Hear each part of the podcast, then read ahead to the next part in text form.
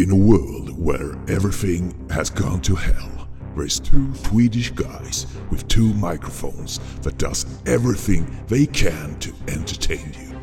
They have decided not to give up on you listeners. They will continue their jobs to sort out the good from the bad in the world of movies. No one can stop them to put out their shows in the air. Now, sit back and enjoy when a brand new episode of TT Film Podcast come to you. Rated R.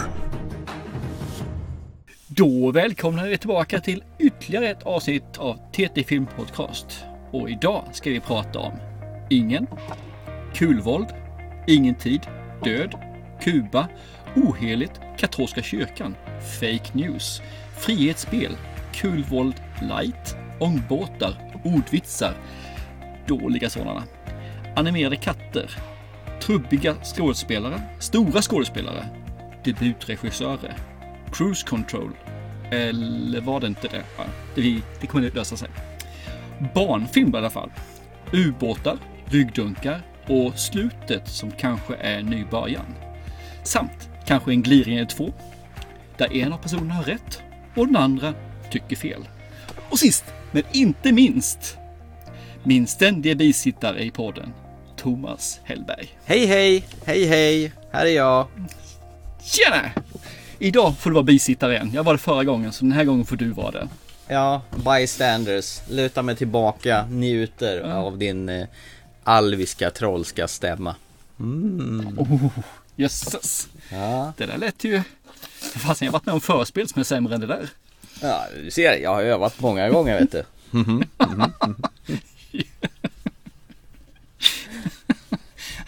Jag har ingen kommentar på den alltså. Eh, I, I kvällens program som du precis nämnde alltihopa och är man eh, med i matchen då kan man nog plocka lite grann vad vi ska prata om. Eh, speciellt cruise control, eller hur? Ja, den, den tycker jag nästan att man kan ta. Jag gjorde inte det. Det här är Cruise Control är ju din benämning på en film som jag inte riktigt fångade upp. Jag trodde först att, ups, vad har jag missat nu för någonting? Ja, du tänkte nu ska vi kolla på Speed 2 med Sandra Bullock ju. Ja, exakt. Men icke, icke. Det här är en annan typ av eh, cruise.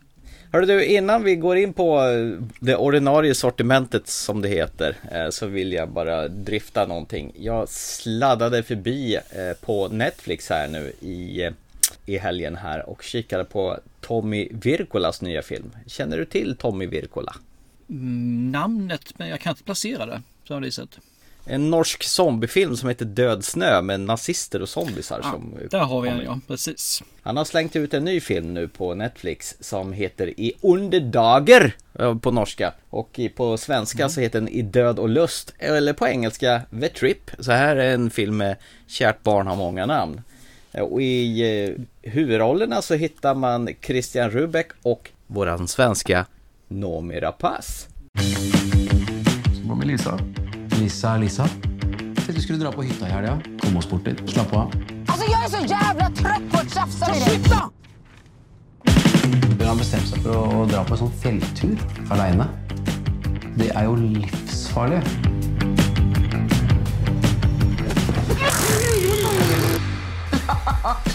Skulle du, skulle du stycka mig?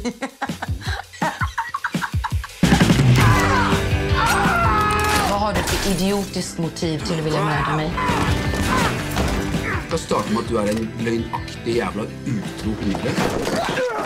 Klart Vi skal jo ikke blande oss for mye inn i deres saker, vi, men uh, det må virke som dere har et lite samlivsproblem. Han hamnar i här. Jag var så kär i dig. Hold kjeft! To millioner hvis du blåser huet av henne her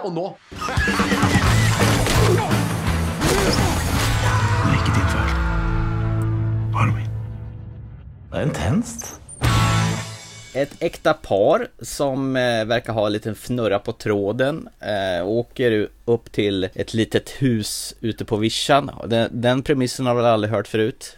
Äter lite middag, ganska så här snarstuckna på varandra. Han är en, en sån här tv-regissör och hon är någon teaterkvinna där. Eh, Det roliga är att hon pratar på svenska och han pratar på norska. Det som är grejen i det hela att i Lundom så planerar de här två att mörda varandra utan att de vet om det. För att de är så jävla trötta okej. på varandra. Eh, Det blir många turer och twister fram och tillbaka här. Så att den här tycker jag nu du ska spana in på. Det här är action, det här är komedi och det är skräck. Och det här tycker jag faktiskt är en av de bästa framträdandena Noomi Rapace har gjort. I alla fall på ett mest naturligt sätt. Jag har tyckt att hon har varit lite så här stolpig i sitt agerande men här är hon ju som ett rinnande vatten. Underbart att se. Jag tycker hon får oförskämt dålig kritik faktiskt. Jag tycker hon är ganska bra. Eh, Vissa roller är hon bra och vissa är hon mindre bra. Jag tror det handlar mer om regissören tror jag än om hennes skådespelartalang. Ja, men då har nog Tommy Wirkola lyckats eh, skakat fram en, en bizarr, härlig, urflippad eh, Noomi Rapace den här gången. Kul! Om man gillar extremt våld också så får man ju sitt. Men regissören till Död snö, vad mer kan man förvänta sig? Ja, nej men det, den kan man ju gå in på. Absolut. Vad fanns den sa du? Eh, Netflix, flång ny film sedan någon vecka tillbaka. I onde dagar heter den på norska och den har fått den svenska titeln I död och lust. Så det är väl en liten o- ordlek där med. Precis. Eh, det, var, det var det ena. Eh, sen den här supersuccén som nu är ett världsfenomen som är på allas läppar och nu får, får man till och med mail hemskickat från skolan där man ska prata med sina barn att de borde kanske inte titta på Squid Game. Den har, ju, den har ju blivit ett världsfenomen och den har, jag tror de gick ut med att de hade 111 miljoner visningar på, på den här serien då. Så folk de var... Den mest tittade serien på Netflix genom tiderna. Exakt, och folk vill börja lära sig koreanska och det finns merch, man kan köpa den här eh, kläderna som de har på sig, det finns såna här plushie-figurer, jag kan gissa nu i halloween att folk kommer väl klä ut sig till de här fångvaktarna som går upp med de här fyrkanterna, trianglarna och grejer i ansiktet med de här nät och röda hoodiesarna kan jag gissa på. Men det var inte det jag tänkte prata om, utan det är en annan serie som jag har eh, spanat in på Netflix som är, rör sig lite ungefär i samma universum. Den som heter Alice in Borderland. Är det någonting du har observerat? Jag har haft den på, eh, på kornet några gånger men den har tagit emot lite grann och det är faktiskt tyvärr för att den är koreansk. Nej, den är japansk. Ja ah, okej då. Mm. Japansk, koreansk, de, de ligger rätt nära varandra. Den här är kanske inte lika rapp och vass som Squid Game, men eh, den rör sig lite samma.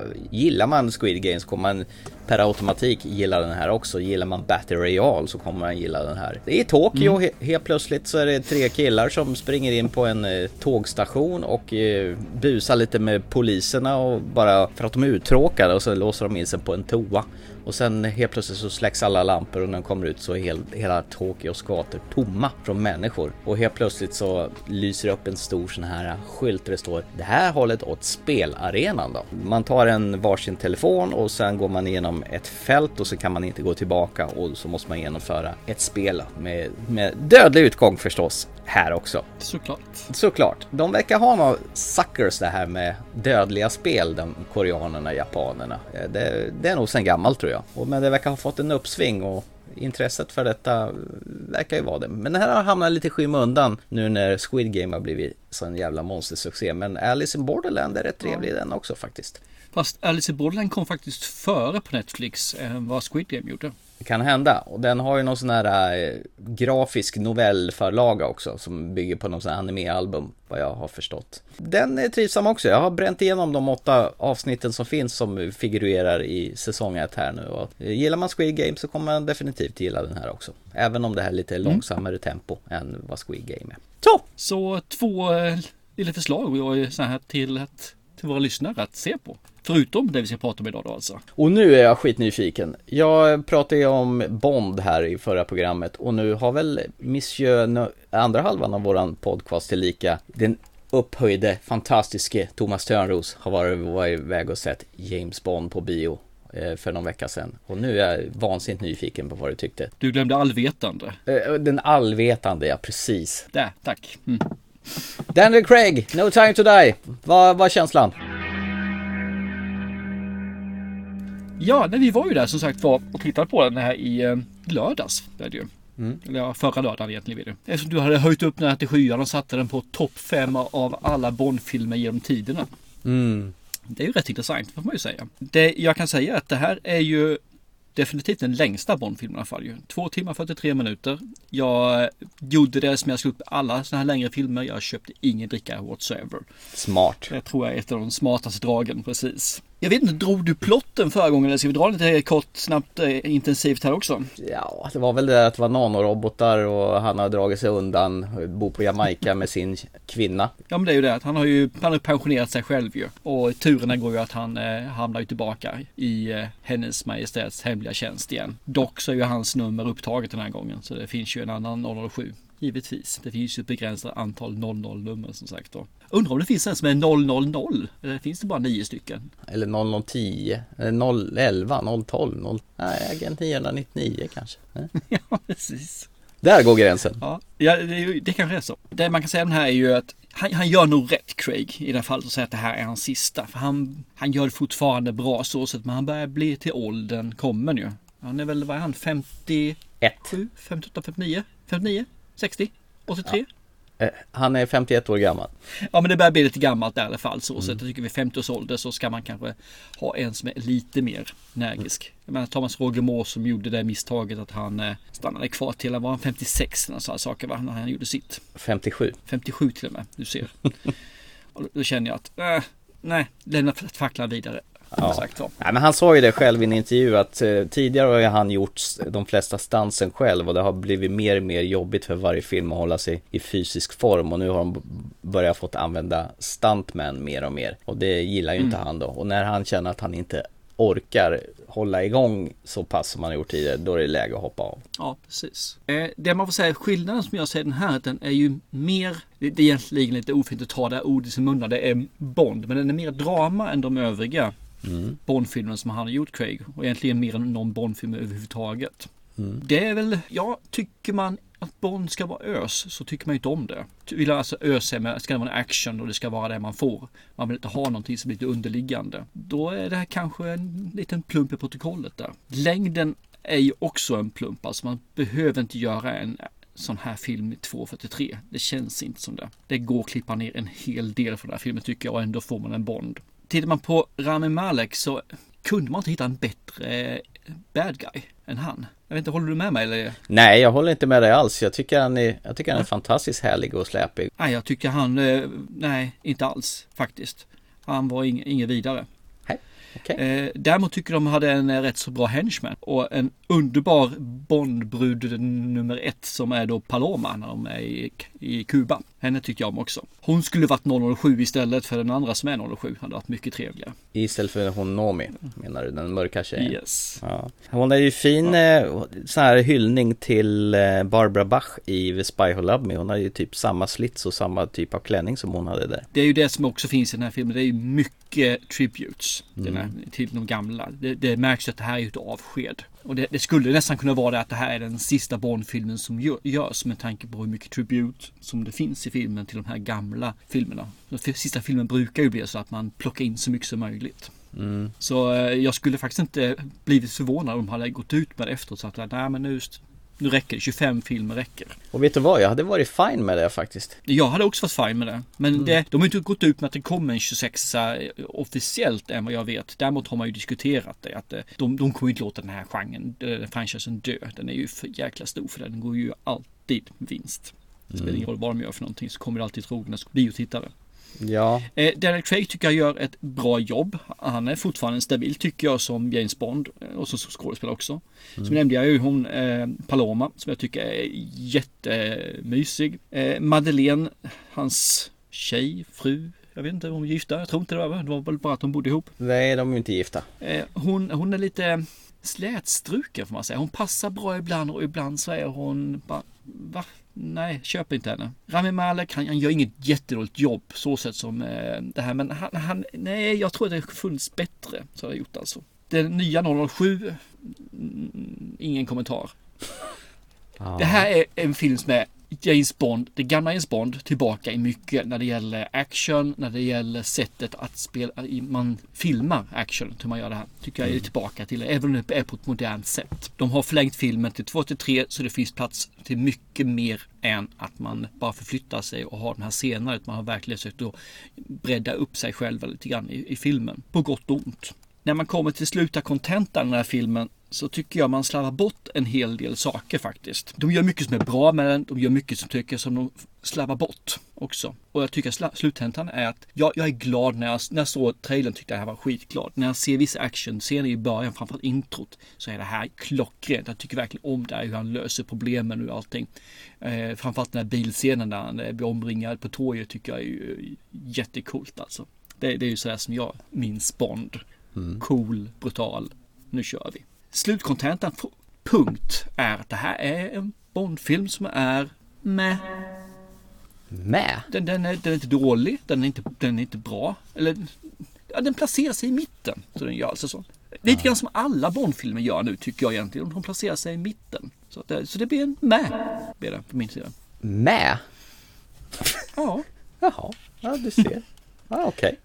Nej men det, den var inte dålig så det inte var. Och jag hade inte tråkigt med 240 timmar. Jag tittade liksom inte på klockan och så åh den är slut snart. Oj, oj, oj, så här. Så att den var tillräckligt bra för att jag inte skulle bry mig att jag satt, man satt ner två timmar och 43 minuter utan att Göta-filmen var inne i den på det här viset. Men när jag gick därifrån så kände jag inte så mycket mer och efter en vecka nu efter som jag har sett den så kände jag att ja, hur mycket kommer jag egentligen ihåg av den här filmen?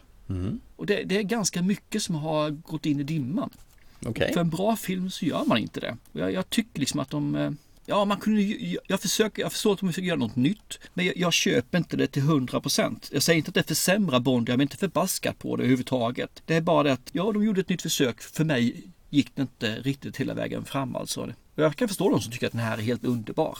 Alltså, för man gör ett nytt tag på Bond. Man låter han visa upp ett helt nytt register. Och jag förstår de som är jättesura på Bond. För de gör ett nytt tag på honom och visar upp ett helt annat register som inte Bond ska ha. Så att jag har full förståelse för båda sidorna. Men men för mig så hamnar jag någonstans där i mitten. Det vill säga som jag sa tidigare. Med. Det, det är ditt så här mittemellanbetyg. Med. Det är mellanmjölk för mig. Fan, vi skulle, kunna, vi skulle kunna börja ha en betygsskala när mittemellan är med. Du menar att vi kör inte siffror utan vi kör mer Ja. exalterade utrop. Ja, vi kör, vi kör ljud, så här ljudutstötningar där det är liksom woho! Eller nej, eller så. Det är våran Ja, betygsskala. men det är ju ingen dum idé faktiskt. Det, det skulle jag kunna tänka mig ha. Jag tycker inte om betyg av den anledningen för att det blir så en trea så börjar man luckra upp det. 3,5, 3,8 för de vet inte riktigt vad de sätter för något betyg. Nej. Och sen så blir det att min trea betyder att det här är en bra film. Din trea är att det är äh, knappt sevärd. Det blir svårt. Det är därför jag, då kanske det är bättre vi gör ljud. Det skulle vara trevligt egentligen. Ja. Men eh, Ni får fundera på den. ja, Intressant. den här har fått marinera för mig i två veckor och den har ju snarare Mm. gått åt ännu bättre än vad jag tycker. Så jag sätter upp den här på en eh, fullständig fullträff, en joho! Med andra ord. Jag älskade varenda minut av den här filmen, från början ända till slut. Eh, musiken, känslan, miljöerna, hur den var filmad, hur jäkla coolt man har gjort det här. Gunaga har ju faktiskt tagit det här ett steg längre och hur man inkorporerar hela de här fem filmerna ända fram till nu. Jag älskar musiken, jag tyckte ju som sagt Hans Zimmer gick besärkt i Dune-filmen men här, gör han, här förvaltar han själva James Bond-soundtracket som det ska låta helt enkelt. Och man inkorporerar med lite sådana här gamla klassiker från eh, I hennes majestät hemliga tjänst, det gillade jag också. Den här Louis Armstrong-låten får man i olika teman på. Och No Time To Die-låten med Billie Eilish, den går i sådana här stråkiga, härliga grejer mitt under filmen som passar precis där den ska vara och lyfter där den ska lyfta. Utan att för all del ta över filmen som den här jävla Dune-filmen gjorde. Och som sagt, det, när man har levt så himla mycket länge med James Bond så tyckte jag att den här finalen med Daniel Craig, den var ju, ja, jag tyckte den var outstanding. De, det var en riktigt värdig send-off här och det ska bli intressant nu att se vad de tar det här vidare nu helt enkelt. 2022 har de ju sagt att de ska gå ut och presentera den nya James Bond, så vi får väl se vad som händer framöver. Nej men jag, jag tror ju att eh, tycker man om James Bond så ska man ju definitivt se den här filmen. Ja, herregud. Det är den värd. Och den, jag tror att man ska se den på bio också så sätt. För det, det är jäkligt nice att se den där. För det, vi satt ju i en fullsmockad salong alltså. Ja. Det enda som saknades var tror jag de två första raderna som var tomma. Annars var det helt fullt. Det var inte den, den största salongen och det var inte de små heller. Utan det var den här som låg där mittemellan. Mm. Så att det, det var jättekul att eh, sitta tillsammans och se på en film igen. Det förhöjer ju känslan. Mm. Så det tycker jag definitivt. Sen säger inte jag att ser man den här hemma när den här kommer på skiva eller på streaming så är det ingen fara heller utan det går alldeles utmärkt att se den där med. Ja, Eh, är man däremot en hård nörd James Bond i ja, Ian Flemings James Bond. Utan det är det man vill se, det som ska vara inget allt annat än hädelse. Då kanske man ska se om eh, Sean Connery-filmerna eller Roger Moore. Och sen så ska man kanske glömma att den här filmen finns. Men eh, som jag sa tidigare, det måste ju ske någon form av utveckling på det hela på 60 år. Man kan ju inte vara som Jag håller med. Sean Connery, tvingar på sig tjejerna och på snudde våldtäktsman. Ja, och stryker stryper de med sin bh. Inte, inte Sean Connerys bh utan eh, kvinnas bh. Det påpekar ju min lillson när vi såg de här första filmerna. Vad fan, han våldtar dem ju nästan. Bara, hmm, du får tänka på att det är en annan tidsserie här. Mm. Det var lite svårt egentligen att försvara sättet hur han beter sig i de här gamla filmerna. Men det var en annan tid då. Och jag tror faktiskt att James Bond då var en tuffare och råare film än vad James Bond-filmen är idag. Även om det här faktiskt var en 15-årsgräns på den här filmen. Ja. Vilket jag inte förstod varför egentligen. Men, ja. Nej, det var det. För med de senaste Bond-filmerna har ju faktiskt varit från 11 år tror jag sen, jag tror sen, eh, vad heter det, Pierce Brosnans Goldeneye och framåt. Så Ja. att det har gått lite berg och dalbana vad som är tillåtet. Men det är ju shit för same för numera får du ju ta med din 11-åring på en 15-års eh, film ändå när du har när du som målsman är med. Jo, men det är just när du är som målsman är med. Så de kan inte gå och köpa den själv. Eller köpa, köpa biljett själv alltså. Så jag tycker det är en stor skillnad i alla fall. Och det, det är också en, en liten vink till mig som förälder. Att ska mina barn se den eller inte? Är det 11 år, då tycker jag, då kan ju alla som förstår den se den. Är det 15 så kan man kanske tänka lite grann, okej, vad är det här för typ av film och vilken nivå ligger mina barn på? Det är som Netflix, eh, deras de här eh, ålderskategoriseringarna, när det står en liten bitext vad det liksom innehåller. Också en liten hint. Mm. Som på Squid Game. Ja, det finns, det är våld och Självmord och och sex och ja, precis. grafiskt våld. Ja, ja, men eh, spännande. Det är ju alltid härligt när vi tycker olika, eller hur? Precis, det vill säga en av oss har rätt och den andra tycker fel. Och det är väl att ge upp till eh, lyssnaren att bestämma. Absolut. Eh, nu när jag har talat om filmen och sagt vad, det, vad sanningen är, hur den ligger till så kan vi gå vidare kanske och säga att du tyckte fel.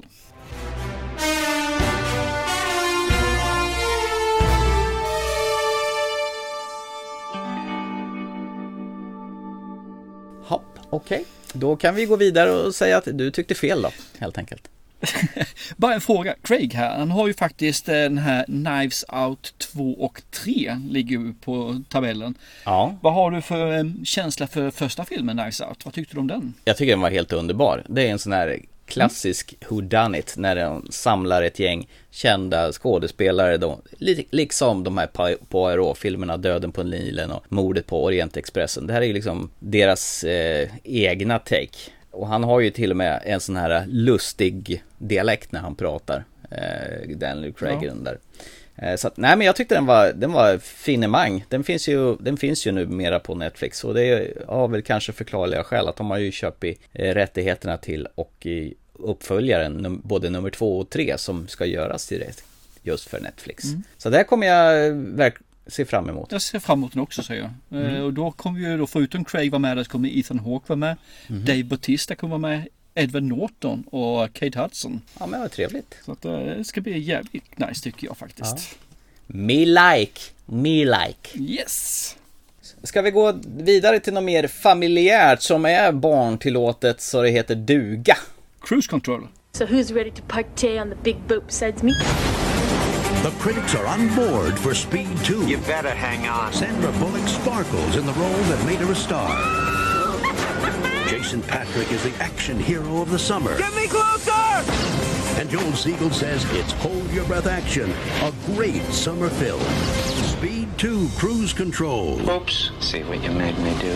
Rated PG 13. Rush Hour hits the water tomorrow. Ja, just det, eh, med Sandra Bullock utan Keanu Reeves. Vilken jävla tur att han inte var med den där. Jag vet inte, jag tycker att den filmen hade nog inte behövt göras egentligen. Nej, så då skiter vi och pratar om den utan istället så kollar vi på Disneys eh, film som är baserad på deras Och attraktionen. eh, åkattraktionen, så heter det.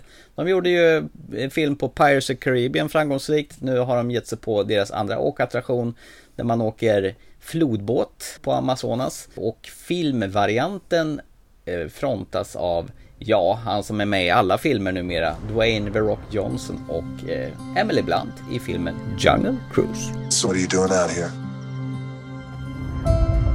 There is a legend in the jungles of the Amazon of a tree that heals all. It could change the world. But if it gets into the wrong hands, it could awaken a great evil.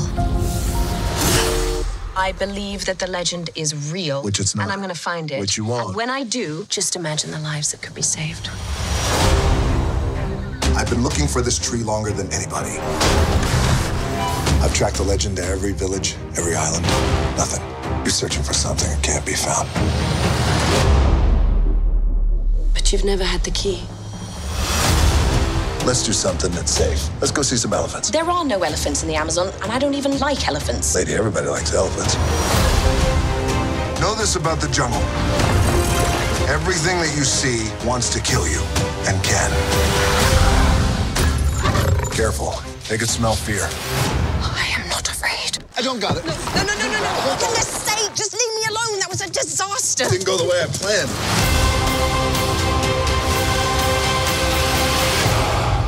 Jaha, inför den här filmen då, vad, vad hade du för känsla?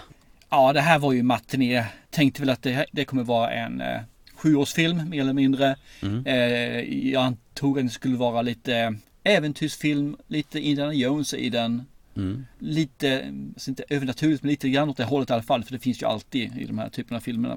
Mm. Och sen tycker jag det skulle vara kul att se den stora skådespelaren, en av de största skådespelarna, Dwayne Johnson.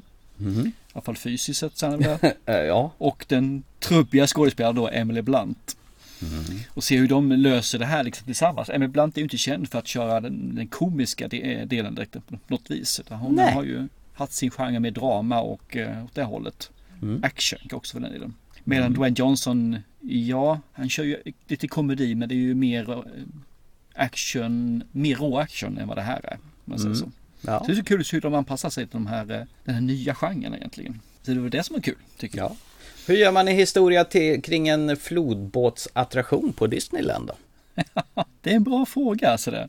Mm. Det är ju egentligen Emily Blunt som då är doktor i England. Eller hon är inte riktigt så renommerad men hon försöker få det stöd egentligen från eh, stort society där. För att åka iväg till Amazonas för att leta rätt på, ja vad var det för någonting? Livets träd typ. Där, va? Ja, som det finns några märkliga löv eller blad som gör så att det kan Ja. bota alla sjukdomar som finns överhuvudtaget i hela världen. Precis. Och hon blir ju allmänt utskrattad som sagt var ju där. Men med lite förvecklingar fram och tillbaka där så lyckas hon och hennes bror, The Mummy, läsa in här lite grann. Du tänker på det, de där. Mm. Den brorsan som finns med i Mummy som är, är den comic relief och hennes bror är ju samma sak i den här filmen. Mm. Comic relief. Eller Jack Whitehall heter han förresten? Ja, skådisen ja. Spelar ju Mm. McGregor Houghton och hon heter ju Lily. Precis. Och där ska de då i alla fall eh, ta och hyra en ångbåt som ska ta dem upp för floden till de mest ogästvänliga ställena. För hon har en karta som visar var det här trädet finns någonstans. Och vilken skeppare kommer hon få om inte Dwayne Johnson såklart. Just det. Uh, once a skipper, always a skipper. Precis, och han har blivit sig känd för egentligen att han har en återattraktion kan man väl säga mer egentligen än en, en turrunda där han har hittat på en story mer eller mindre som han säljer till sina passagerare. Och han drar extremt dåliga vitsar hela tiden. Sådana här ordagranna Ja, vitsar. sen riktiga dåliga ordvitsar. Göteborgs vitsar ska man säga så får folk förstå vad det är för någonting åt det hållet. Kommer du ihåg, kommer du ihåg det första scenen där? Innan hon springer runt i biblioteket och kastar sig fram och tillbaka med den här stegarna i, i biblioteket. Mm. Åker fram och tillbaka. Ja. Och sen så åker hon ut genom fönstret. Jag känner igen den scenen någonstans ifrån. Det här, det här hände i en annan film eller Ja. en serie. Mumien. Vilken är det jag tänker på? Är det Mumien? Det är den alltså? Ja, För det är, det är ju- exakt förbaskat samma. Det är ju så plagiat så det finns ju inte. Ja, det är ju Brendan Frasers eh, kvinna. Hon håller ju på att fara runt också i biblioteket. Så var det ja. Mm. För jag kunde inte placera det. Jag bara kom, kom ihåg det där. Liksom. Och det, var ju, det är ju så. Får man verkligen stjäla så rakt av alltså. Det är ju nästan irriterande värre. Ja, det får man ju tydligen göra faktiskt. Och musiken som, som pågick där var väldigt så här Indiana Jones-eskt tyckte Ja. jag. Precis. Så man kände, man kände sig lite, okej, det är ett sånt här matiné-äventyr vi ska få här nu. Det är det ju också. Ja. Och sen har du Jesse Plemons som spelar över någon jävel som prins Joakim som är den här tyska, nästan åt lite nazisthållet där. Mm. Ja, han är någon form av tysk prins som bryter på sån här Han heter riktig... inte Joachim, han heter Joakim. Joakim, ja, det där var viktigt. Och sen får ju ingen tala om vad han heter. Och prins också, det är intressant. Jag vet inte vilken prins det finns i tysktalande land på det viset. Nej, men han har ju massa medaljer på sig i alla fall. Ja, jo det har han, absolut. Ja.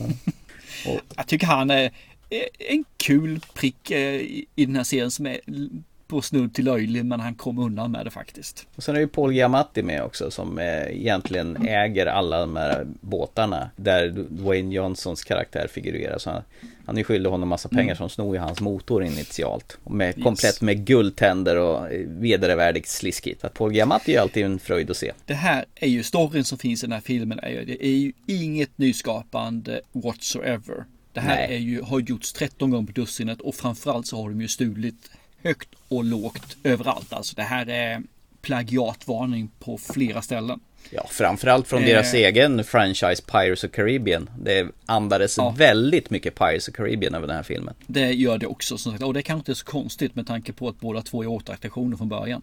Mm. Så kanske det är så här sättet man gör en film på när man ska göra det. Men man, man får ta lite grann för vad det är och man får nog titta på det med så barnsliga ögon man bara kan. Mm. För att se om det här skulle kunna vara någonting att ha eller inte. Och jag måste erkänna att jag, jag ibland så downar filmen och jag känner bara, ah, okej. Men jag tror att just de sektionerna fungerar alldeles utmärkt på en 11-åring ish runt omkring där, kanske lite lägre än 11 år. Mm. Och så i vissa fall så är det faktiskt rätt så kul. De har en rätt så härlig kemi i, eh, mellan, mellan varandra, eh, Dwayne Johnson och Emily Blunt. Som jag tycker faktiskt är, ja, ja de verkar ha kul tillsammans. Märkte du i början av filmen när själva den här introloggan gick och så fick du den här bakgrundshistorien om den här djungeln och det var ju om en förbannelse där. Hur de spelade Nothing Else Matters med Metallica. Ja, okej, tänkte nog inte på faktiskt. Det gör jag inte. Alltså en instrumental variant och den, den kom tillbaka mitt i filmen också så det var lite udda. Så jag var tvungen att backa tillbaka filmen och lyssna. Jo, ta mig fan det var det. Ja.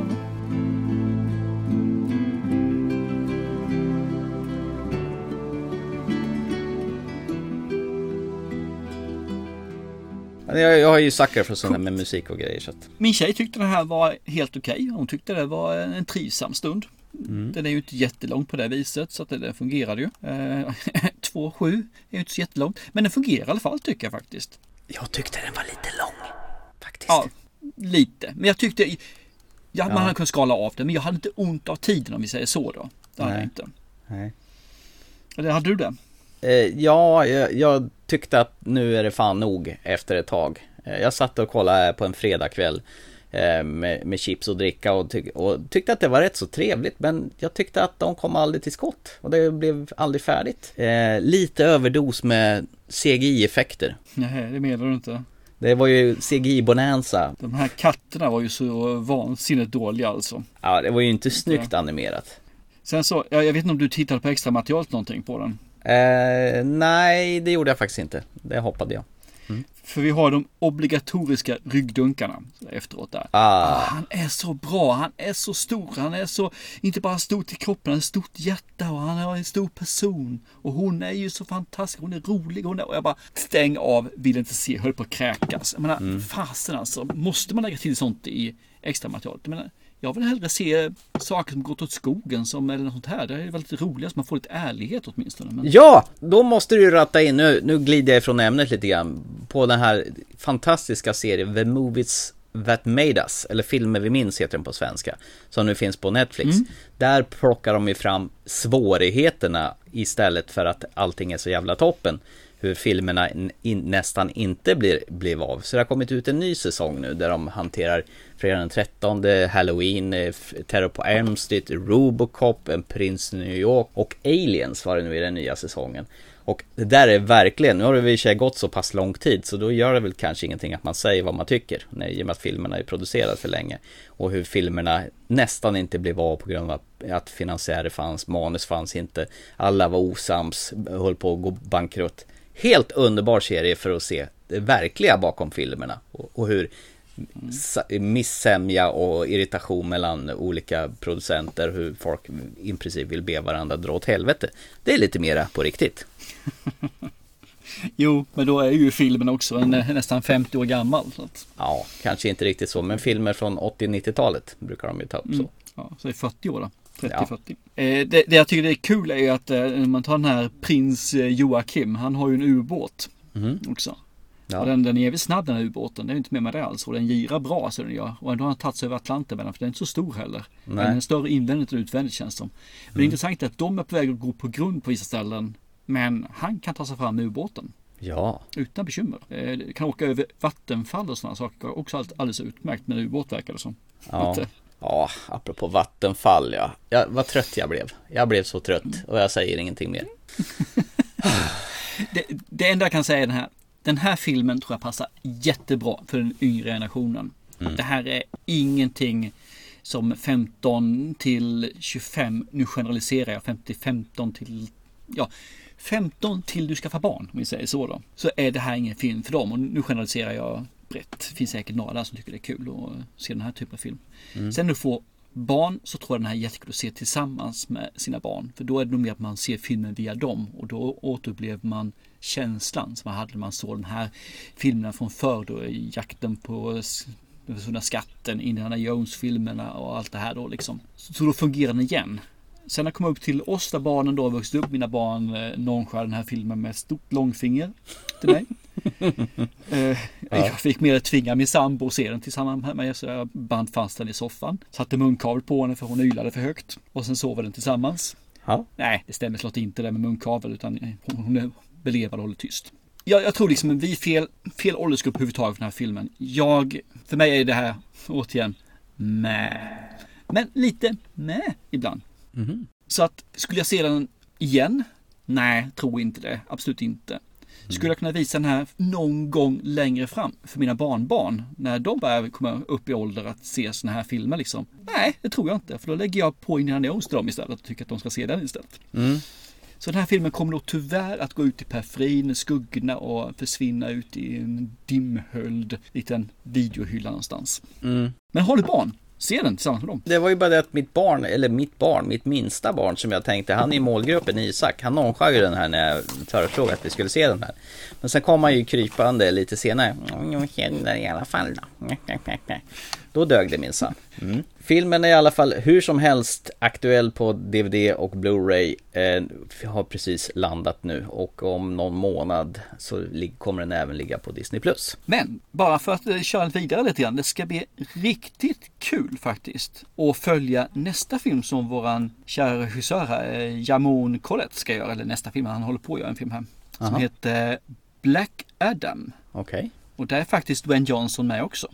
Vad är det, det är uppföljaren på Shazam. Jaha, okej. Okay. Som då ska ta och egentligen eh, fokusera mer på the bad guy om jag sått rätt i den här filmen. Ja men det kan väl vara kul? Absolut, det tror jag. Jag tycker om när man får följa the bad guys istället för att följa bara the good guys. Ja, Rätt tråkigt i längden. Ja, good guys är tråkiga. Man vill ju ha de här ja. Eh, som har ett mörker och lite svärta och skurkarna har ju alltid roligare än vad hjältarna har. Är det inte så? Precis, ja, men det tycker jag. Så att det, det ska bli kul. Det kommer nästa år.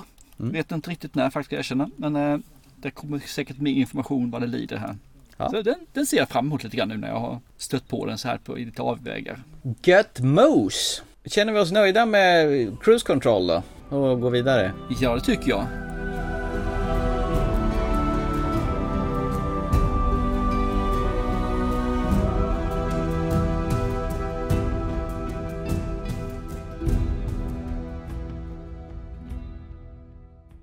Och nu ska vi gå vidare till, ja, en av mina bästa bioupplevelser i år faktiskt. Som ja. jag gick tillsammans med min store son och såg på bio som hans födelsedagspresent. Sen gick vi åt middag efter det och pratade om filmen lyriskt. Oh. Och nu kom den på skiva och vi skulle sätta oss i soffan, samma son igen och titta på den här filmen och se om den verkligen höll för en omtitt. Och du mm. skulle se den för första gången. Ja, Vilka film pratar vi om? Vi pratar ju förstås om eh, Better Call Saul i Breaking Bad. Nej, han har ju faktiskt gjort en annan film här nu där han spelar Hutch Mansell. Och han är ju ingen. Han är ju nobody. Hey, I have an idea. How about I make that lasagna that you love tonight? You know, from scratch, like I used to. I used to work for some very dangerous people. Came after my family. They stole my kitty cat bracelet. And you don't do that. Give me the kitty cat bracelet! It's been a hell of a day. Lasagna! Nobody. In theaters only April 2nd. Rated R. Den här var jag faktiskt på väg att gå och se på bio när Filmstaden precis hade öppnat igen. Och ungefär några veckor efter du var iväg och såg den här. För du pratade ju varm i brallorna kring den här filmen. Så jag tänkte jag går väl iväg och ser den där. Men icke! Den hade redan försvunnit från Filmstadens bioreportage. Jag fick snällt vänta nu till DVD och Blu-ray eh, premiären. Och nu har den kommit. Där Bob Odenkirk tränade i två år i förväg för att kunna göra alla stunts själv och verkligen ha långa tagningar för att visa att det är fan han som syns på duken och ingen annan. Det är en rysk regissör som heter Ylla Naischuller som har regisserat den här. Och det handlar då om Hutch som är en familjefar. Eh, har ett väldigt inrutat liv. Han är sämst på att gå ut med soporna för han eh, missar sopbilen varenda dag, vilket hans fru påpekar. Och han blir mer och mer irriterad. Han dricker sitt kaffe, han går till jobbet på fabriken där han jobbar, stämplar ut, åker hem igen. Och det, det är väl ungefär det som händer vecka ut och vecka in. Ända tills de får ett inbrott hemma i huset. Eh, några maskerade personer bryter sig in och han, eh, Hutch, han blir som förstenad medan sonen attackerar en av dem och får sig en riktig smäll. Och sonen menar på att varför gör du ingenting? Vi ska liksom inte göra något motstånd för det kan gå illa då. Och sonen tycker att han är en riktig jävla pussy! En fegis! Det här har vi en orsak till varför han är så avvaktande helt enkelt. Men det händer lite saker som gör att han får plocka fram sitt gamla liv. Och när han väl gör det då, då, och kliver över gränsen, då går det fan inte att stoppa honom. För han gör sig osams med ryska maffian helt enkelt. Han ställer till det för sig själv och sin familj och andra också. Och även för sin äldre far som sitter på ett ålderdomshem som spelas av Christopher Lloyd som man känner igen från Duck, Duck, Duck, Duck i Tillbaka till framtiden. Great Scott! Och så får vi även se gamla Michael Ironside såg jag var med i förtexterna. Men jag hade jättesvårt att se vem han var för han hade blivit en riktig plufsig tjock gubbe med skägg. Som jobbar på den här fabriken där Hutch också jobbar. Och det slog mig inte förrän efter filmen. Jaha, det där var Hem Tyler i V. Okej. Okay. Hmm. Helt oigenkännlig faktiskt. Och sen har vi ju en av filmhistoriens mest överdrivna skurk i form av Julian Kuznetsov. Ja, som får inte han som man vill, då, då kan han mörda allt och alla. Och naturligtvis är det honom som Hutch har retat upp här. En sjungande sociopat. Karaoke är ju fint och sen kan man mörda folk mm. efteråt. Ja, då ska vi se här. Du hade ju hypat den här till eh, nivåer som var bortom solsystemet, Vintergatan, bortom för alla galaxer och... The sky and above. The sky above, ja. Så jag gick ju in med den här filmen med en eh, för jävla hög nivå. Jag säger så här, Bob Odenkirk, han är ju för jävla skön att se på när han är Better Call Saul och i Breaking Bad. För där är han ju lite komisk och lite varm här. Här i den här filmen är som Hutch är han mer sammanbiten. Eh, och det är ju inget fel att spela helt andra typer av roller. Men han är mest sammanbiten och irriterad. Men han är ju jävligt våldsam och härlig när han väl går igång och det, det gillar man ju. Och hans samspel med farsan, den gamla Christopher Lloyd, det gillar jag ju. Men hans mm äktenskap som håller på och knakar i fogarna. Jag har lite svårt att, att känna liksom hur de har kunnat kommit till den punkten där de inte tar i varandra. För de verkligen har ju älskat varandra. Vad det är som har gjort att de har hamnat i den punkt där de har. Jag har lite svårt att ta på vilken ton den här filmen är. Om det ska vara med en komisk touch eller om det ska vara gravallvarligt. Och det landar någonstans i ett John Wick-universum kan jag tycka i den här filmen. Han är lite och spelar i samma nivå. Våldet i sig, närbildsslagsmålet och det grafiska våldet påminner väldigt mycket om våldet i John Wick. Nej, nej, där håller inte jag med ett smack. Nej, det gör jag absolut inte.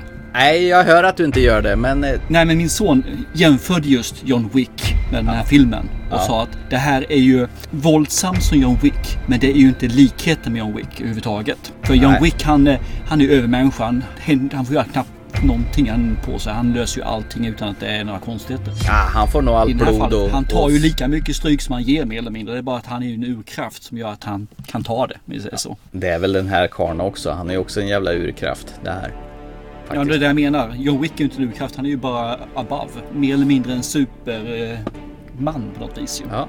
Nej, men jag- Matrix utan att kunna flyga. Men jag tycker ändå att den här, det här rör sig lite i samma, vad ska man säga, samma värld som John Wick i sättet. Så att nej, jag tyckte inte det här var så jävla häftigt faktiskt.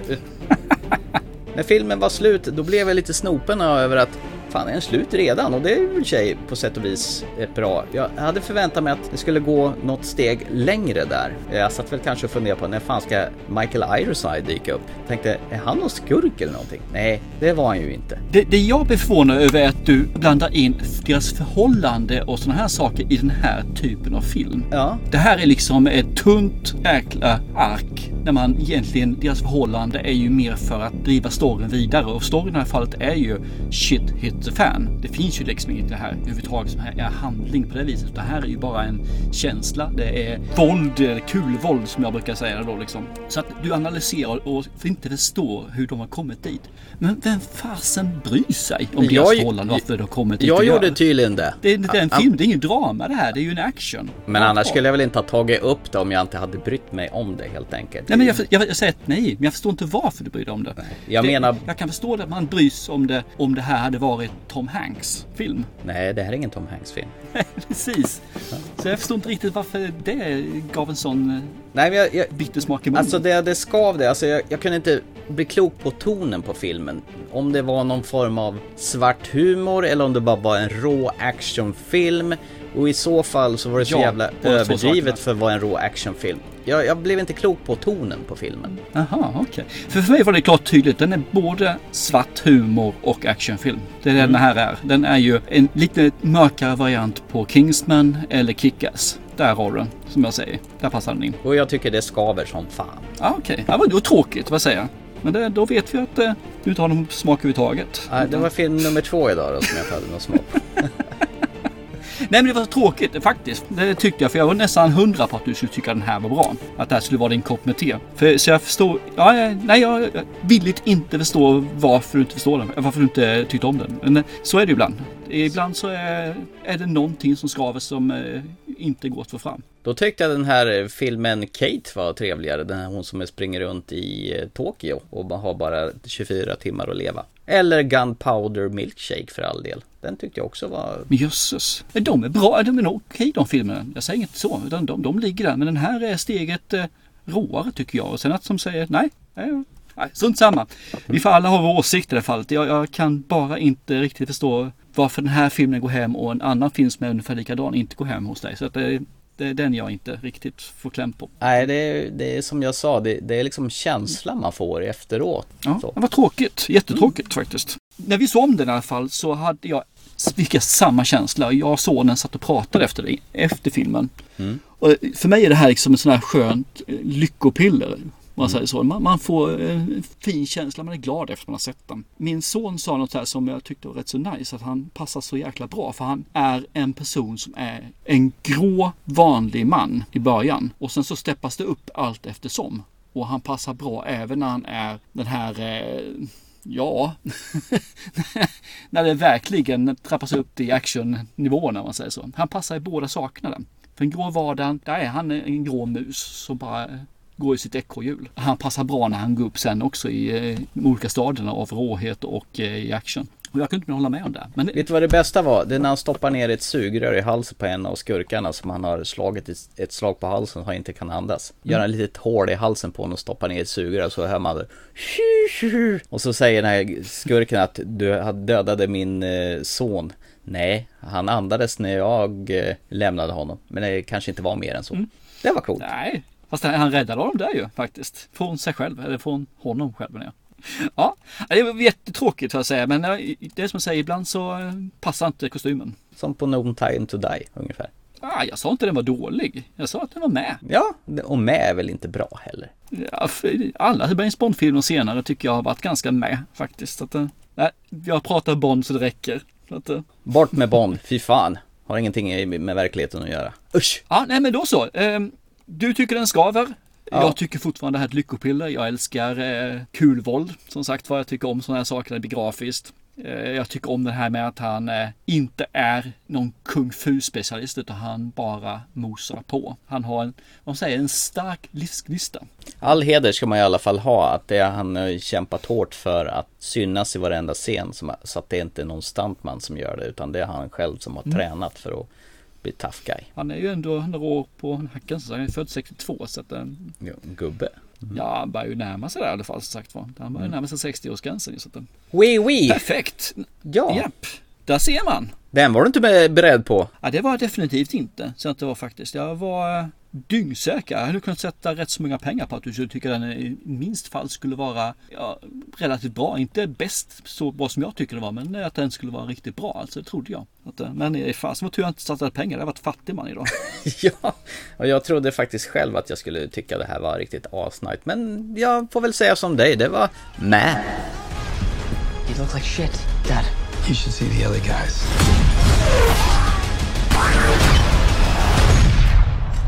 Who the fuck are you? Me? I'm nobody.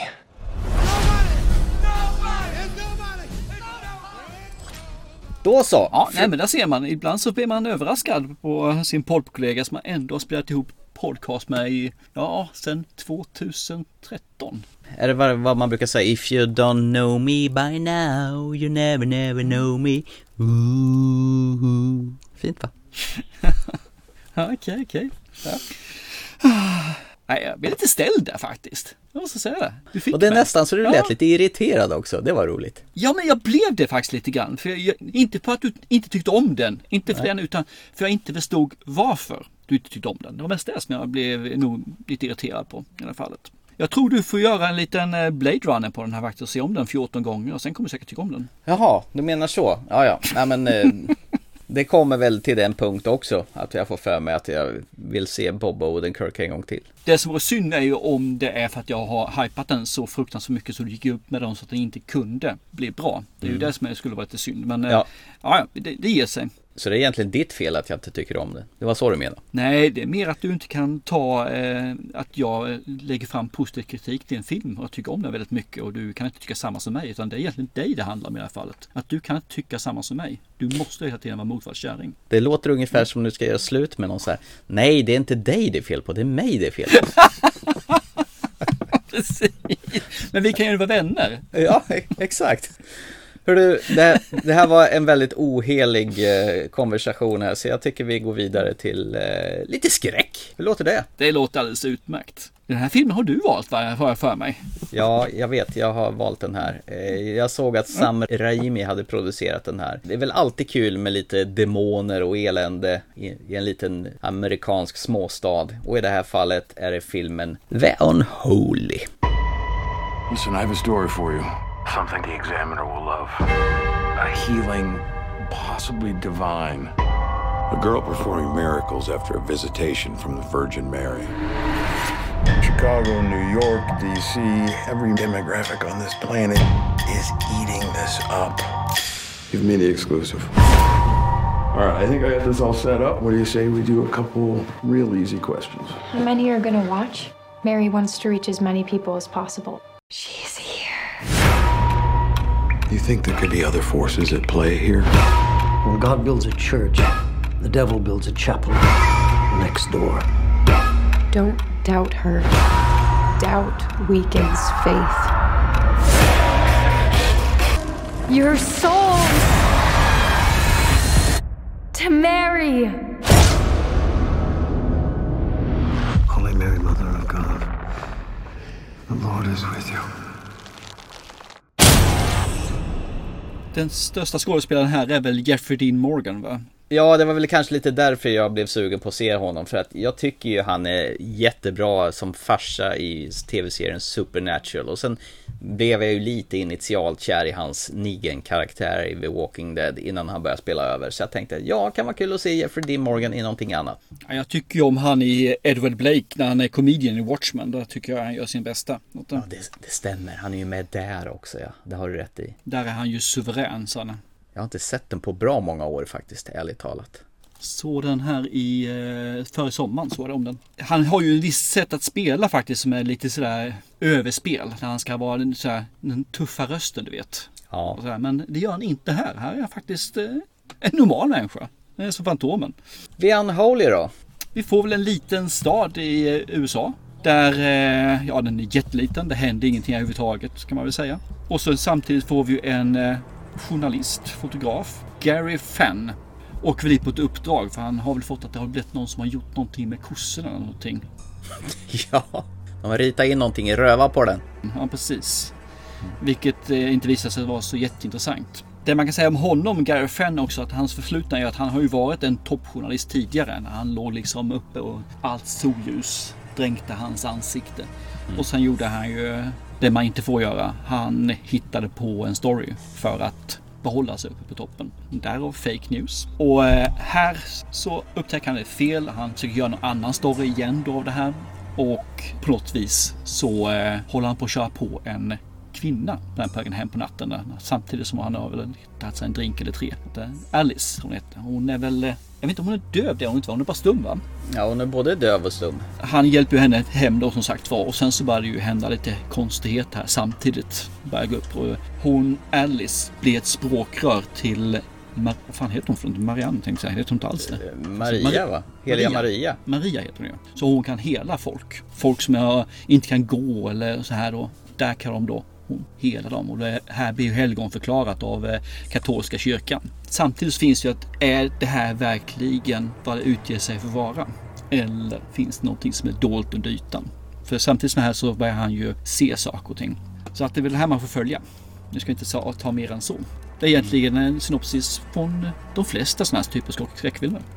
Det jag tyckte var lite kul är just för att det är ju mycket det här att hon gör ju goda saker. Hon eh, helar ju folk. Hon löser ju dem alltså från sjukdomar, från lyten och det kan vara för någonting och gör ju att de kan vara kvar i jordlivet. Och det är lite småkul tycker jag. Det är en ny take på den här. Så jag tycker Mm. det var lite skoj. Carrie Elves gillar man ju.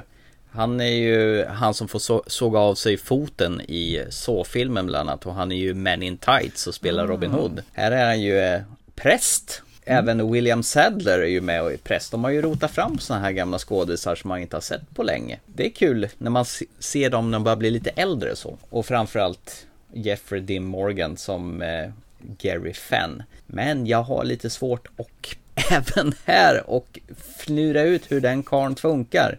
Det känns som han spelar Jeffrey Dean Morgan och ingen karaktär. Han är väldigt, han har det här swaggiga, svassiga stilen. Lite som när han spelar Negan och då börjar jag nästan fundera på, är det så han är? Är han en, eh, vad ska man säga, en Rolf Lassgård eller Peter Stormare eller en eh, typ sån? En sån där som bara spelar sig själv varje gång. Jag vet inte, jag, jag har ju bara sett lite grann när han är Negan i Walking Dead. Det är liksom typ reklamgrejer om man säger så då. Mm.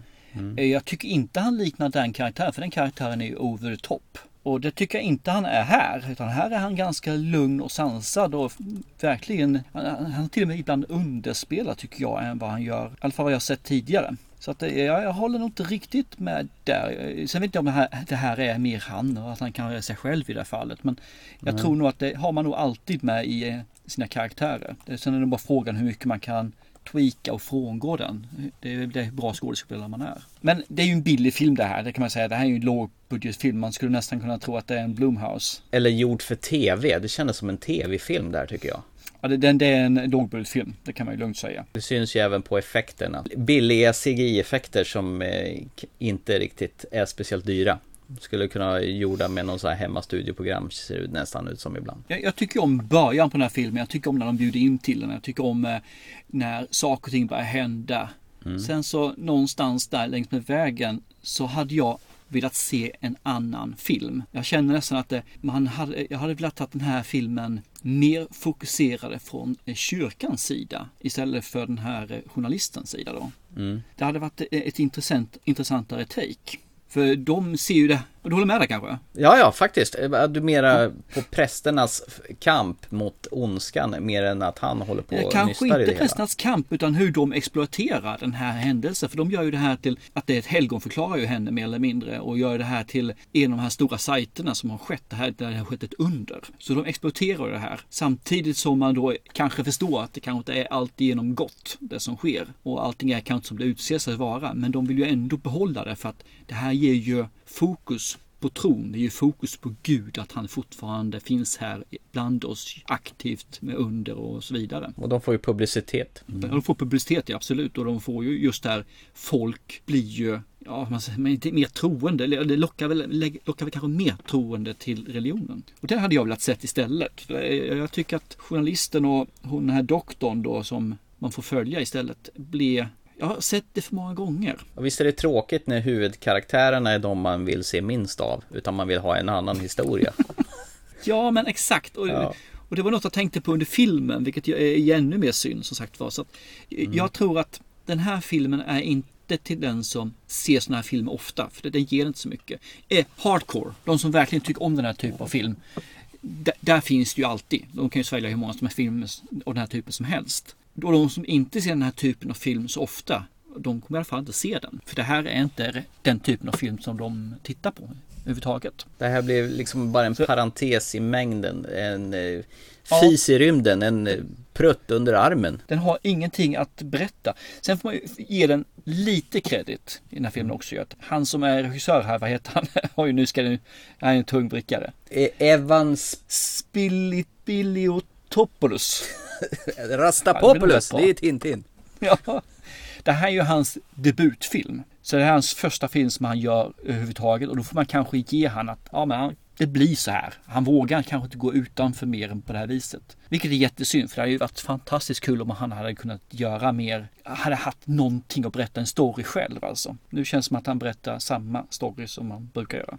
Ja, som har sett format A från början till slut. Ja, jag håller med dig. Det var trevligt i början när de introducerade sig, men halvvägs någonstans då blir det ungefär punktering på filmen och då går det över till det mer traditionella, detsamma som man har sett om och om igen. Eh, jag tror däremot att den baseras ju på en, eh, en bok eller novell.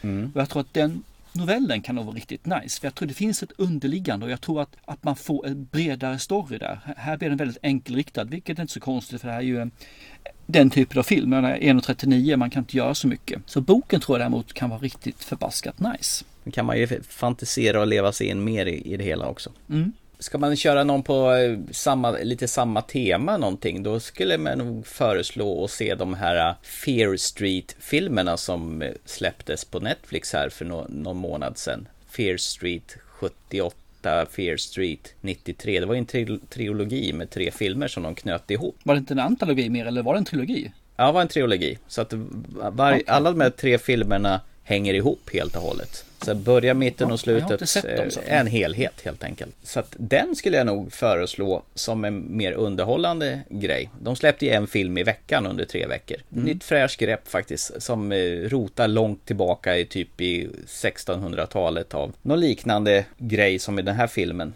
Fast blir, blandar klassisk skräck, slasher och en skön åktur helt enkelt. Fear Street, mm.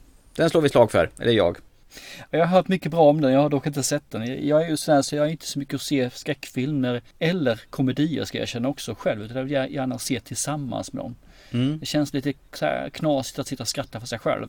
Och likadant man ska se skräckfilm som jag oftast tycker är rätt kul också. Det är lite kul att se den tillsammans med någon faktiskt. Du får väl tvinga din eh, fru Wannabe och eh, sitta med vidöppna ögon och eh, få lite jump scares kanske. Yeah, right. Yeah, yeah right.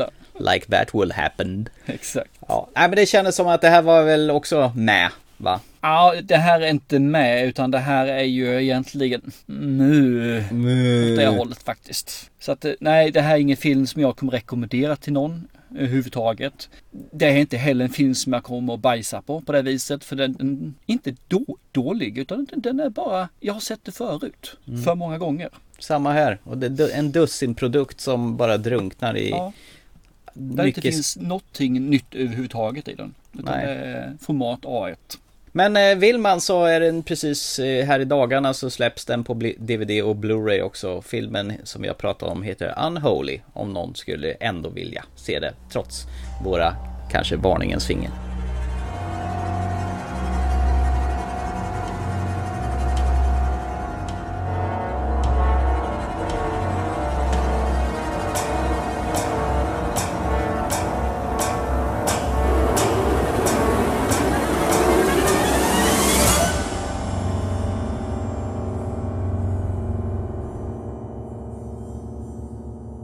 Vi gå in på kvällens sista film då? En film som eh, numera finns på Disney Plus och i samma sväng så släpptes den på DVD och Blu-ray med Ryan Reynolds i huvudrollen. Den här eh, såg ju jag på bio med min son här som han krävde att vi skulle gå och se här och nu har som sagt har den äntligen kommit ut här nu. Eller ganska äntligen ska vi inte säga. Den gick jävligt fort för den att komma ut på eh, både streaming och Disney hade bråttom med den här. De verkar ha bråttom ut med det mesta så de brukar ha nu känns som. Den har fått grönt ljus för en tvåa, men det här är den vi ska prata om nu är filmen Free Guy med Ryan Reynolds. My name is Guy, Sunday should be warm and sunny, just a scattering of drive-bys. and I live in paradise. I've got a best friend. This is the greatest cup of coffee of all time. Mondays, am I right, Joe? You said it, guy. And I work at the bank. Everybody's out of the bank! I thought I had everything I needed. But then I met her. Everybody down on the ground. Everybody except you. Me? It's just a...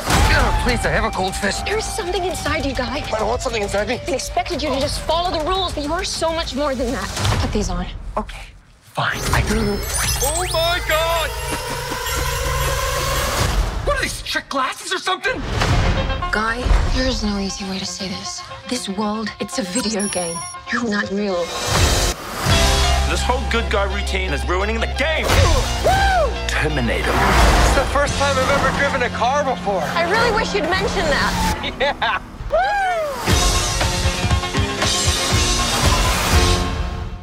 Yes. Som då jag har sett för första gången nu. Och din favorit Ryan Reynolds i alla kategorier. Jag tänker på Six Underground framförallt va? Ja, absolut. Det är ju min favoritfilm eh, 2019 utan tvekan. Eller Deadpool kanske? Ja, ettan är bra, tvåan är OK. Du säger det. Eh, Eftersom du verkligen tyckte det här var en fantastisk film när du såg den så gick jag också in med inte så stora förhoppningar faktiskt ska jag erkänna.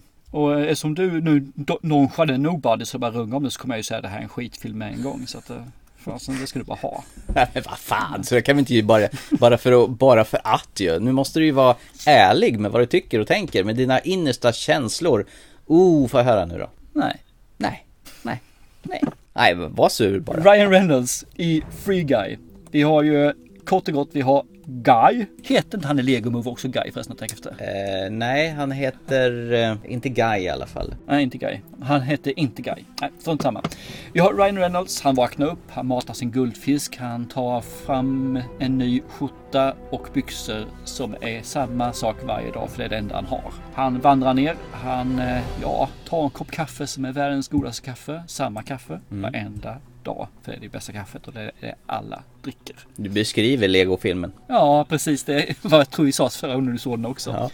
Och sen så går han till banken, blir bankrånad, så går han hem och så gör han upprepar sig. Han går väl och tar en öl med sin eh, polare också efter maten då, eh, Buddy. Sen har han ju en längtan efter det att träffa sin tjej, sin drömtjej. Och givetvis så stöter han ju på henne av en händelse. Där börjar det tweakas lite grann. När han gör det så går han ifrån manus. Han säger något annat istället. Och efter det så började det då trappa på. Han gör lite små förändringar hela tiden, varje dag. Så att, och till sist börjar han då leta efter den här personen, följa efter henne. Han, ja, han börjar få en, en egen vilja egentligen och vill mer än vad hans karaktär, NPC-karaktär egentligen då klarar av. Och NPC var ju No, no Player Character sen, som är en som finns bakgrunden bara i ett dataspel. För det är där han finns i ett dataspel givetvis. Vi lämnar efter det som sagt var. Det här eh, spinner vidare. Och det första jag tänkt mig att sett en bit in i filmen, det är ju att det här är ju en eh, barnvänlig Deadpool. Han kör ungefär samma sorts humor, men nedtonad. Han kör ungefär samma sätt att leverera saker och ting, men nedtonad. De har en kemi som han har i Deadpool med sin tjej där, fast lite nedtonad. Ja, nedtonad. All action som finns här i den här filmen också är ju som i Deadpool med det, det är rätt så utstuderat man gör slow motion, man stannar upp med att göra så här. Men jämfört med Deadpool så är den Nedtonad. bra. Tack! Jag lär mig. Gick ni med? ja, precis. Det jag känner är att det här är Deadpool för 11-åringar. Det här är filmen som de hörde talas om och aldrig fick se. Och nu helt plötsligt ska de få se den. Fast, kom igen, hjälp mig. Eh, nedtonad. Tack, tack, tack. Ja. Du är inte riktigt på bettet idag så du inte. Nej, det, det tar en stund. Eh, det, det är en mysig stund den här. En barnfilm. Mysig barn, barnfilm som eh, jag bitvis eh, fnissar lite grann åt. Och det, och det bitvis passar faktiskt glimrar till lite grann tycker jag också. Mm. Och sen efter det så är det en rätt så lång stund med lite med i det här fallet. Där kom den. Den ständiga ja, precis. Du har ju den här som du nämnde också ju. The Bad Guy. Mm. eh, Taika Waititi. Antoine. Som eh, håller på att skriva den här och driver den här vidare. Och det finns en, en story som finns i the real life då. Mm. Som eh, sker parallellt. För det finns ju en agenda för den här hans tjej som är där. Hon är inte bara där för att ha kul. Hon är där för att hon vill göra någonting. Och det här är ju egentligen en story som är, ja vi har sett den förut. Om vi säger så. Vi har sett, har du sett Deadpool så har du sett all humor också. Men jag tycker fortfarande, han, han är kul. Han, han, han levererar, han har hittat sin nisch, Ryan Reynolds. Mm. Där han är den här typen av karaktär. Och det, det, är, det är behaglig karaktär. Man får inte se det för ofta för då blir man rätt trött på det. Mm. Och det är kanske lite grann det man blir i filmen också. Ibland känner jag att man blir lite trött på karaktären och lite trött på filmen. Men överlag så är det en, en rätt trivsam film. Den är, den är lite halvmulen men ändå ljummen sommardag. Åh, oh, det är väl inte helt fel va? Nej, fast när du tänker tillbaka på sommaren Mm. så kommer du aldrig ihåg den dagen. Du kommer ihåg regnovädret, du kommer ihåg den här dagen när det var stekhett och det var helt still- vindstilla så du kunde knappt gå ut för du blev eh, solbränd efter fem minuter när du är ute. Den dagen, men den här molnfria dagen, 20-21 grader, det är det ingen som kommer ihåg. Det är dit du vill komma. Ja, precis. Och det är det lite som är den här filmen. För nu har jag sett den efter ett tag, det är någon vecka sedan jag såg den. Mm. Ja, jag kommer ihåg vad den handlar om och jag kommer ihåg några scener i den. Och framförallt så är det ju så mycket glidningar till andra filmer. Mm. Du har ju framförallt en Tom Cruise och eh, Cameron Diaz film där ju. Ja, just det. Som är med där. Och det finns massa sådana saker som då tror jag flyger över huvudet på den åldersgrupp som kan tilltalas mest för den här. Men det är ju för oss vuxna se. Så det här är lite grann Jungle Cruise fast eh, lite mer eh, action kan man säga va? Det kan jag hålla med om. Och som jag sa tidigare så blev jag ju lite kär i hon Millie, Jodie Comer, som spelar ju hon den där Mm. stentuffa tjejen som han kärar ner sig. Eh, och det förstår man ju. Exakt. Men gillar inte en tjej coola bruna läderbrallor? Och jävligt snygga glasögon. Ja, de är tuffa. Jag kan väl bara instämma. Jag såg den här på bio med min son och han var ju jättebubblig när han kom ut från där och det smittade väl av sig lite grann. Mm. Och det är väl sådär att vissa saker far väl barnen över huvudet, vissa grejer snappar de vuxna över. Och det är väl precis som det ska vara med en sån här familjefilm, att det ska vara någonting för alla där. Eh, liksom Pixars filmer är numera. Att det, det ska vara både för barn och vuxna. Sen så tittar jag lite grann på extra materialet här. Brukar jag ju faktiskt allt som oftast när jag har skivorna ändå till hands. Ja. Och det är ju att det finns några av de här lite scenes som skulle varit jättebra om de faktiskt var med. Oj, shit. Då hade visserligen filmen kommit, ja det, den gav faktiskt lite mer, eh, ja det hade gett mer till filmen. Nu hade ju filmen kommit över två timmar och jag tror att det finns en sån här magisk siffra där kan Mm. jag tänka mig. Sen så är det ju en hel del scener som jag bara tackar regissör, klippare och allihop för att de inte tog med för det gav ingenting utan det är bara att de står där och blarrar, extra blarrar. Ja, nej men jag hade lite tråkigt den här filmen. Det var två timmar som jag hade trivsamt. Ville inte gå och städa huset i alla fall samtidigt som jag såg filmen. Nej, det hade varit tråkigt. Absolut. Ja men vad kul att, Så höra. Ja men det får godkänt, det tycker jag. Jag tycker återigen, eh, familjefilm.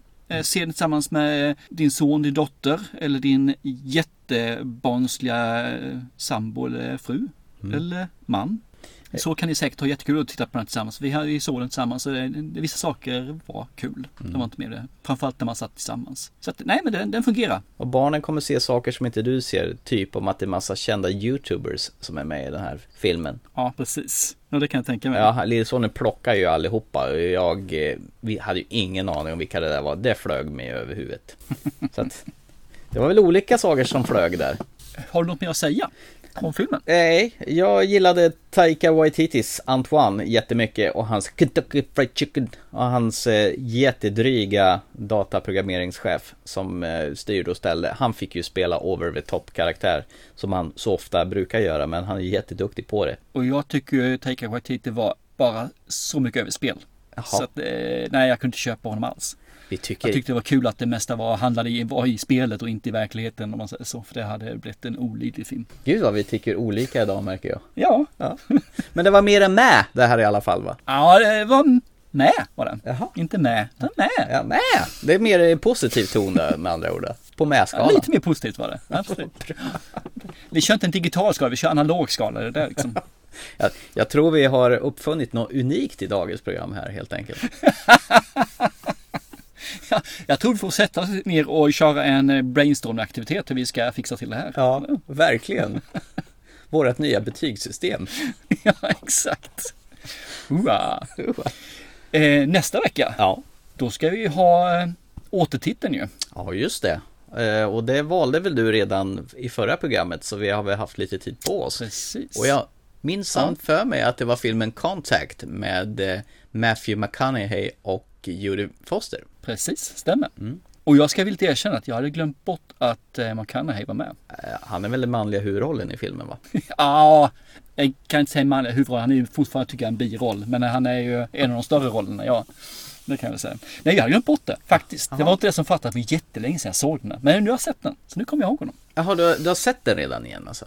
Ja då, jag var ju jättepepp på den här filmen. Så jag har ju gått och funderat på jättelänge. Så jag såg den ganska snart efter vi hade sagt att vi skulle se den. Ja, ja okej. Okay. Ja, men jag har sparat den där lite grann. Eh, det ska bli mm. kul att se om den för att det var massor, massor, massor med år sedan jag såg den. Och det jag egentligen kommer ihåg att hon sitter i någon jävla maskin i någon farkost. Och sen kommer jag inte ihåg så mycket mer. så det kommer... Underbart! Så jag tror det kommer bli som ja. en helt ny film för mig det där. Ja, ja men det, jag, jag har lite mer minnesbilder så jag har givetvis. Mm. Men det är intressant. Ja. Det ska bli jättekul att prata om den i alla fall. Ja, det ska bli jättekul att prata om den. Vi ska inte säga någonting överhuvudtaget nu. Det får bli då. Men den, den filmen, eh, det finns ju mer i den filmen idag än vad jag eh, tänkte när jag såg den, om vi säger så. Vad roligt. Ja, det ska bli intressant. Har vi bara en sak kvar nu då eller? Ja, det är väl det. Eh, vad då förresten? Det är väl att vi avslutar podden va? Ja, det gör vi. Och ni andra, ni får ju naturligtvis se hur många filmer ni vill. Eller också för all del så kan ni ju se Nobody, så kan ni ju avgöra vem av oss som har rätt. Ja, den eh, var intressant. Jag hoppas verkligen att ni har, hör av er när jag sett Nobody. För jag skulle verkligen vilja veta om ni är Team Hellberg eller Team Törnros. Törnros. Ja, Team Törnros. Den där rörde upp känslor. Den eh, mitt tycke och smak där. Det, det här blir spännande. Ja, fast det är som jag sa tidigare, inte tycke och smak utan mer att jag inte förstod varför. För jag tycker att sådana här filmer har du älskat tidigare. Så det, det var mest jag inte fattade. Så jag får nog lyssna på vad du sa för något i podden en gång till och spåra tillbaka och lyssna en gång till. Och sen kanske jag kan ha förståelse för varför du inte tyckte om den. Eller inte. Eller inte, precis. Men du, ja. till nästa gång. Ja, så ses vi och ha det så bra. Så hörs vi om ett par veckor igen. Ja, ha det fantastiskt, säger vi så. Chip chip. Hej då!